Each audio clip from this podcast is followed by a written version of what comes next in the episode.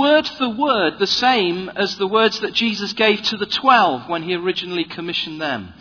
And so I think that what we've got here is Jesus sharing and laying foundations, if you like, into the lives of his followers as they face a fresh challenge of reaching out with the gospel into new areas. This is a key moment, if you like, in the unfolding of the mission of Jesus. It marks the beginning of a fresh season of mission and a fresh season of the progress of the gospel and a fresh season of the advance of the kingdom of God. We need, don't we, to see a fresh breakthrough of the gospel into the communities around us. You agree with that? I mean, do you see that mountain that's there? I mean, God's done wonderful things. We've got wonderful stories and a wonderful history. And there's been great seasons of breakthrough in terms of what God's done. But I want to encourage us, dear friends. God is challenging us and encouraging us to go for so much more than we've currently seen happen. And uh, I believe as we understand and apply some of these principles, um, that they'll serve us and help us to be more effective as we, as we look together to go for that. So let's read the passage, Luke chapter 10, and uh, just read from verse 1 to verse 9. After this, the Lord appointed 72 others and sent them on ahead of him, two by two, into every town and place where he himself was about to go. And he said to them, The harvest is plentiful, but the labourers are few. Therefore, pray earnestly to the Lord of the harvest to send out labourers into his harvest.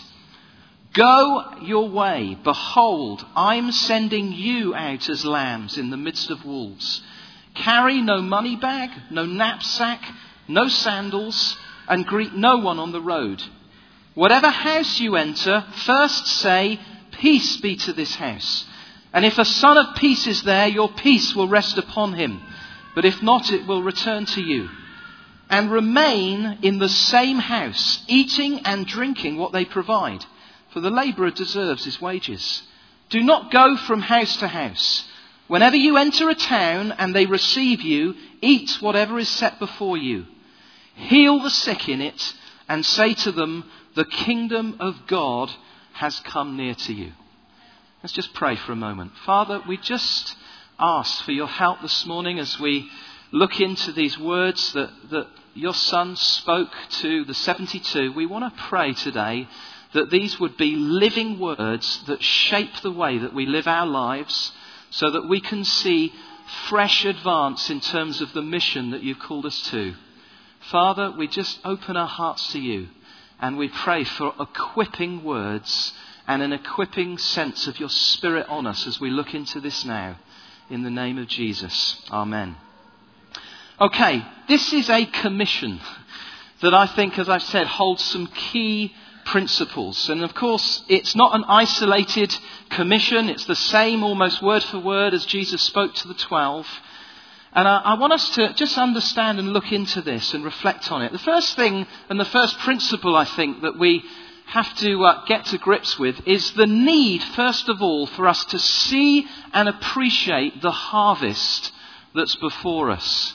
Jesus speaks here of the, of the harvest. That's the metaphor that he uses. As he's about to launch those that have gathered to him and have put their faith in him and are choosing to follow him, as he's about to launch them out into a fresh season and phase of taking the gospel to those that have not yet heard, he speaks to them of this picture of a harvest field. And of course, it's a metaphor that, that naturally comes into the mind of Jesus. Uh, it's not the only time that Jesus speaks of the harvest. In fact, often when Jesus is commissioning those that are following him into a fresh season of taking the gospel and the kingdom out into new regions and new places, into his mind comes this picture of the harvest. In, in, Matthew chapter 9, verse 37, Jesus, as he considers the massive needs all around him and is moved, as we read there, with compassion for the multitudes, turns to the twelve and talks to them about a harvest that's before them. Here in Luke 10, it's the same with the 72. Again, he talks to them about a harvest field. In John 4, we read as Jesus is having this one on one interaction uh, with the woman at the well in Samaria and is about to enter into the town of Sychar, and there's about to be a fresh breakthrough of the gospel into that community. He turns to his disciples and he talks again to them about the harvest that's there to be reaped. This, of course, would have been a very real, vivid, down to earth picture for those that Jesus is talking to. They're obviously living in a pre industrial agricultural society. They're used to the, the, the, the, seasons and the harvest and the sowing that goes on. We, of course, live in a post industrial society, and so it's perhaps not such a, a, clear, immediate, accessible picture to us, but I believe it's helpful. I want us to think a little and understand a little about what this means. What does this metaphor illustrate? Well, I think very simply there are two things, two primary things. The harvest speaks, first of all, of the massive needs stroke opportunities that exist in the communities right now all around us. Massive needs, but massive opportunities right now in the communities that exist all around us. There's a harvest out there for us. And secondly, I think the harvest speaks of the nature of our task, our primary task as workers. Jesus refers to his followers as workers in that harvest field. So it helps us understand the extent of the need and opportunities, but I think it also helps us understand what chiefly we're called to give ourselves to. We need to see the harvest. The phrase literally here, and it's the same in Matthew 9, word for word, is this The harvest truly is great. In John 4, Jesus speaks not only of how the harvest is truly great, but of how the, the harvest is actually at the point of readiness. And he talks about, talks to the followers about, look, don't say another three or four months until this starts to happen. Look at the harvest and see it's white. It's at the point of ripeness and readiness. Now is the time.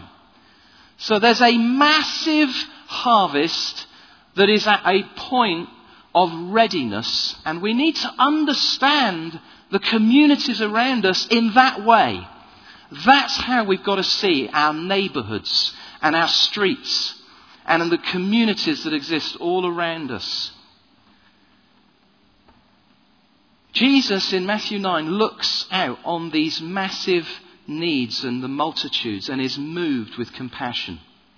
And he's keen that his followers are moved with the extent of the massive need that exists in the communities all around them. The word in Matthew 9 that describes what Jesus went through emotionally literally refers to the, the innards. It's, uh, it's the word translated compassion, which is a bit of a weak English translation actually. It means Jesus was absolutely gutted. He was churned up on the inside as he considered the extent of the needs that existed in the communities around him. And out of that deep concern, he commissions the 12 and he commissions the 72. There really is a massive harvest all around us. You know, I think it can be a struggle to see the communities around us in that way sometimes. I don't think that helps us in terms of feeling the urgency of the task that we've been given. Especially because the case is that we live in one of the most affluent places in the UK, let alone the world. You know, if you live in Badger Farm, you live in one of the least deprived communities in the United Kingdom.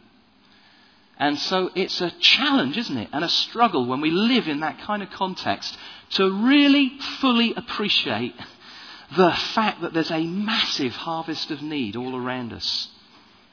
We can look at people who seem materially affluent, self confident. But Jesus would encourage us to see that there's a harvest there. The diagnosis of the Bible, of course, is that people who don't understand who Jesus is and have not personally embraced what he's done for them are in a desperately dark and needy situation. Whatever their postcode, however many cars they've got lined up in the garage or on the driveway, whatever their number plates, whatever six figure salary they may be earning, if they do not know Jesus, they are in a dark, desperate situation. There's a harvest of need around us. We need to see that. We need to appreciate that. That's how we must see our neighbourhoods and the communities that are all around us. I think there's also a danger that we can be satisfied with what's already been achieved. There's a sense in which we can look around the barn and think, well, the barn's half full. in fact, sometimes you can look around and think, we're nearly there. We've nearly filled this place. We've achieved so much already. And the tendency and the temptation is to take our eyes off the harvest because we've got a good barn and a great church community around us. We've got great kids' work. We've got well organized small groups. But there's a harvest out there. And to, we've got to see the harvest of need all around us. You know, as we think about Eastleigh and are thinking about Eastleigh and praying about a fresh uh, you know, church plant in that catchment. That's how we're seeing the community down there. I wonder if you can pop up the, um, the, the picture of the map, guys, if you can. There's a harvest of opportunity, we believe, for us in the Eastleigh Chandler's Ford catchment area that's around the junction 13. You know, as I've looked into this, there's 73 plus thousand people that live in that urban area around junction 13. And as we go with a, a team of about what's about a dozen people, you know, we're going with our eye on the harvest. Well, the reality is for every one of us, wherever we are, whether we're in Eastleigh, whether we're in Kingsworthy, whether we're in Badger Farm, Stanmore, Winchester, there is a massive harvest all around us. So Jesus speaks here of the need to appreciate the need and the extent of that need around us. And yet, that's not to paralyze us into a sense of oh, inactivity, that we're never going to make a difference. It's to spur us into action. You see, when we hear the word need as Christians, we should always translate it to opportunity. As Jesus looks out at the multitudes, he doesn't just see a huge, emotionally draining, massive need. He sees opportunity after opportunity after opportunity for this kingdom that he represents and that he embodies to make a difference in all kinds of ways. And so as we look out at the communities around us, we've got to see much, much opportunity. And I believe it's there all around us. You see, we have a gospel that addresses every single need that exists in the communities around us. It's a radical gospel that gets to the root of the problem of human beings and deals with it in a permanent and irreversible way. That's the gospel that we have. It addresses physical needs. It addresses emotional needs. It addresses relational needs. It addresses social needs. It addresses spiritual needs. It's a wonderful gospel. And there's a harvest of need out there that represents massive opportunity for us to begin to take that radical gospel and see transformation after transformation after transformation. There's a harvest of opportunity that's out there for us. Jesus understood that that was his mission. So the first principle is we've got to see the communities around us in that way. We've got to resist the tendency to feel that we've come thus far and it's far enough. We've got to resist the tendency to think actually people out there are they're okay. They're doing well.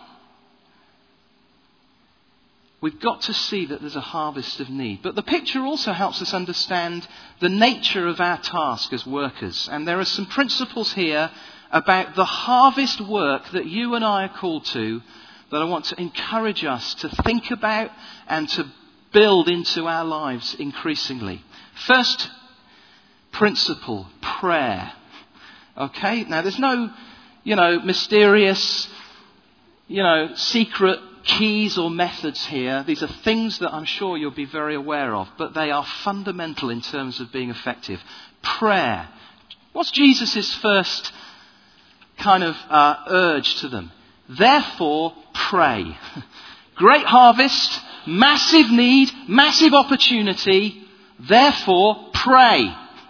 You know, he doesn't say, therefore, get out as quick as you can and get on with the practicalities of meeting these needs. He says, look, massive harvest, therefore, you've got to give yourselves to prayer. And so prayer is harvest work. I don't know if you think of prayer in that way. Prayer is part of the business of harvest work that you and I are called and commissioned to engage in. The word here is a strong emotional word. It's an intercessory word. It's the word that means to beg or to beseech. Now, we all understand that prayer is important, don't we? I don't need to unpack and convince you that it's important. What we need to do is get down to the business of praying. Jesus says that reaping the harvest is spiritual warfare. You see, there's a battle over every individual, and so we must give ourselves to prayer. We can sow seed, we can even water that seed, but it is God Himself alone that can give us the growth. Growth isn't the result of our own cleverness. It's not the result of our own ingenuity. It's not the result of, the, of our own sweat and hard work. Growth is what God Himself gives as we get on with the business of working as harvesters in this field. It's God alone who saves, isn't it? It's God alone who heals. It's God alone that can deliver. And so, as we think about the needs and consider the mountain and the challenge of wanting to see fresh growth and fresh progress in the gospel into the communities around us, we must give ourselves to the harvest work of prayer. That's a challenge for us, isn't it, when we grow up in an atmosphere of self reliance and self confidence. We think if there's a need, then we can fix it. A mountain? Well, let's work out how we're going to move this mountain. You know, let's form a strategy. Let's put together a budget. Let's work it out. How are we going to approach this mountain? But it's God who moves mountains, and God alone who can move mountains. We don't move mountains through our own human ingenuity. Now, there's a place for planning and budgeting.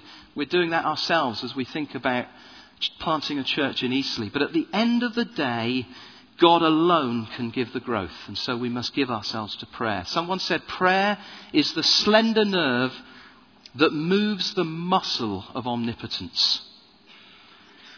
R.A. Torrey said this The great cry of our day is work, work, work. Organize, organize, organize. Give us some new society. Tell us some new methods. Devise some new machinery. But the great need of our day is prayer, more prayer, and better prayer. Now, the most shocking thing about that quote is it was given in 1924. Now, if that was the great cry of their day and their culture, how much more is that the cry of our day in 2011 with all the technology and advances that we've seen since then? And how much more urgent is the need for us today to give ourselves to the harvest business of praying for the harvest? I want to encourage us and urge us. We have been praying. That's how we've begun the year. And I want to encourage you as you think about this year ahead to make prayer a priority, to make our corporate times of prayer a priority. As an individual, during our whole church prayer nights, I want to encourage us to give ourselves to the harvest work of prayer. It's not an aside. It's not something unrelated to the work of harvest. It is harvest work that we do once a month in here on a Wednesday evening. Let's be there. Let's give ourselves to the work of prayer. Second principle proximity. You cannot gather a harvest remotely. You cannot sit in the safety of the barn and command the harvest to come in in Jesus' name. That's not how harvest work happens. You have to get your boots on and you have to get out into the field and you have to walk physically amongst the harvest. That's where the work happens. In Jesus' day, it meant literally you know, putting one foot in front of the other, taking a tool and getting out into the fields, feeling the harvest brush against you. It involved proximity, it involved being in and amongst the harvest field. Jesus encourages them here as they enter a new town to look for natural opportunities to get in amongst the harvest field. He says, if a home welcomes you, Make the most of that. Stay there. Eat, drink, socialize. Enjoy time with those who are welcoming to you and sympathetic to you. In fact, he says, don't move on from that home. Invest in quality time with those individuals. Being a worker in the harvest involves spending time socially with others in a context where relationships can naturally develop. That's the way the harvester works. He or she dedicates quality time to socializing with unreached people. To be a follower of Jesus is to look for those opportunities and make the most of those opportunities. We've got some opportunities coming up here in the coming months. The, the, the Strictly Latin, yeah, the, um, the, the Alpha introduction evening opportunities to spend time socially with others in a context where relationships can happen naturally. That's what a harvester does. He spends time in and amongst the harvest fields. If we're going to reap the harvest that I believe God's promised us, we have to spend time in and amongst the fields. We have to spend time reaching and, and being with those that we're seeking to reach socializing with and serving needy people from the communities that exist all around us.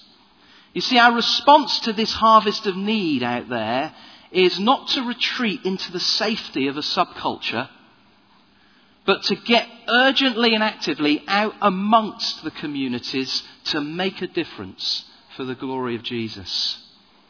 Now, we look for ways creatively to do that. That, of course, was exactly the kind of lifestyle that Jesus had modeled. A lifestyle that valued time invested in friendship with those who were not yet part of the religious community. Jesus spent time with those who were as far as you could possibly get from the religious community. There's a mixing and a mingling with those who in his day were the underbelly of society. And for Jesus, proximity was important. In fact, there's a sense in which he organized his diary around the lost. He socialized and served those who were outside of the religious community of his day. Proximity is, I think, a key, key principle. It obviously brought Jesus into conflict with the religious people of his day. And here, for the 72, that's the approach that Jesus encourages them to take. Find a home Find a man of peace, someone who was willing to spend time with you, and stay with him. Socialize with him. Build relationship. Give yourself to that. That's harvest work. For the 72, of course, that meant literally going into homes. And for them in their culture, homes were obviously, you know, at the core of where relationships were built between one and another. In first century Palestine, the home was a natural place to experience this proximity with others and to build relationship with others. I think by and large in our day and in our culture, that's probably not the case. Now, there's a sense in which it's true, but I think that there are perhaps other ways in which we can apply the principle in other contexts. And I think we need to ask ourselves questions. We need to reflect on this. And I'm hoping in the small groups this week we'll do this in, in community groups. We need to ask ourselves what are the most natural contexts in our culture where friendships with those from the communities around us can develop? It involves proximity. Third thing I want to look at is patience. You see, sometimes when we talk about the harvest and we can sing songs about the harvest and pray about the harvest, what actually we're thinking in our minds is something very significant happening in a very brief period of time. And I think often when we talk about harvest, we're actually talking about what we would call revival. Something happening very quickly, very sovereignly, in a very short period of time. And that's fine. But that's not actually primarily what Jesus thinks about when he's thinking about harvest. When Jesus thinks about harvest, he's thinking about the process that goes on over a long period of time to get that crop to the point at which it's ready to be reaped. In John 4, he explicitly talks about that. Talks about the fact that his disciples are going to be reaping what others a long time before have previously sown. And so when we think about the harvest, we have to accept the reality that there has to be a, a, measure of patience and perseverance and commitment over the long haul to this work of harvesting. It's not smash and grab evangelism. It's an investment of time in relationships with those within the communities around us. In another parable in Mark, uh, Mark 4, uh, Jesus speaks about how we can be confident that there's power in the seed. And he talks about the sower sowing seed, and then night and day, whether he wakes or whether he sleeps, that seed produces fruit. Now, I used to read that and mistakenly, somehow, I don't know how, but think that that, that meant one night and one morning. So he plants a seed, he goes to bed, he wakes up the next morning, and it's ready all by itself it's grown. Actually, that's not what the parable teaches. The parable teaches that there's a long process, and yet there is an inherent power, and the, the worker can be confident in the inherent power of that seed to come to fruition, but it takes time. It doesn't just take a night. It doesn't happen in 24 hours. It happens over a long process of time. And so we must be prepared to be patient. This mountain may not move in three months or six months or a year. It will move. And the gospel will advance. And we will see progress. But we must be patient and committed to the long haul. You see, the reality is modern Britain is not, is it, a spiritual hothouse where seed sown one day under hydroponics comes up and bears fruit within 48 hours. That's not the spiritual atmosphere that we live in. Now, God can change that, and when we're praying for revival, that's what we're asking. God, change the spiritual atmosphere. But the reality is actually, in modern Britain, for most of us, the communities around us are like barren fields. And we go out and we sow seed and we come back and nothing's happened. And we go and we sow a bit more. We go back, nothing's happened. And yet we've got to understand we've got to be patient, we've got to persevere, we've got to be committed to investing quality time over a long process and period of time into these relationships and into this work of harvest. And so I want to encourage you. Maybe you've invested time in individuals and you've seen nothing happen maybe family members. Maybe you feel fed up with being out there in the field. You're, you're, you're sick of the field. You're sick of the lack of results. Frustrated. Feel like giving up. I want to encourage you be patient. There's power in that seed, but there's a process. There's time that's needed. Pray for God to come, change the atmosphere, but keep on sowing that seed. Keep on building that relationship. Keep on investing in those friendships. That's harvest work. It involves patience. I'm just going to, we're going to finish very shortly. I just want to mention a couple of things just as headlines. Partnership's important. This is team work, harvest work. You see, the tendency is to sometimes think that what we need is just a lone ranger to go and get the harvest for us. An anointed evangelist, and there certainly is a very key role for evangelists to equip us to the work of our ministry.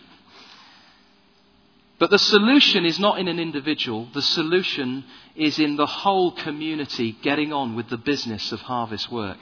We lived in Nepal. We know very, you know, we've got very uh, good experience of what happens at harvest time. The whole community goes back to the village and they are all involved hands on with the work of harvest. It's teamwork. Partnership is important. Jesus doesn't send out 72 individuals. He sends out 36 teams of two. And the final thing, power. Jesus said, Heal the sick and say to them, The kingdom of God has come near you. There is a supernatural aspect to their mission. And Jesus is saying, Look, as you go, it's not just with a verbal message, it's with the authority and power of the kingdom that's upon you and in you. In fact, as we read the account and we read further on in Luke 10, you know, they come back absolutely thrilled because they've seen demons cast out. And it's like, you know, they kind of half didn't expect it to happen. They're so real, isn't it? That's what we're like. And they come back and say, this really works. This really works. People are healed. People are delivered and Jesus has to kind of, you know, just dampen their overexcitement and overexuberance a little bit. But that's the reality.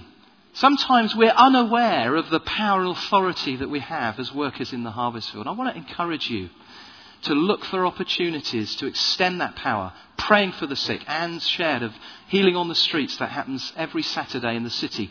People every month in our city are knowing a measure of healing as God's supernatural power touches them.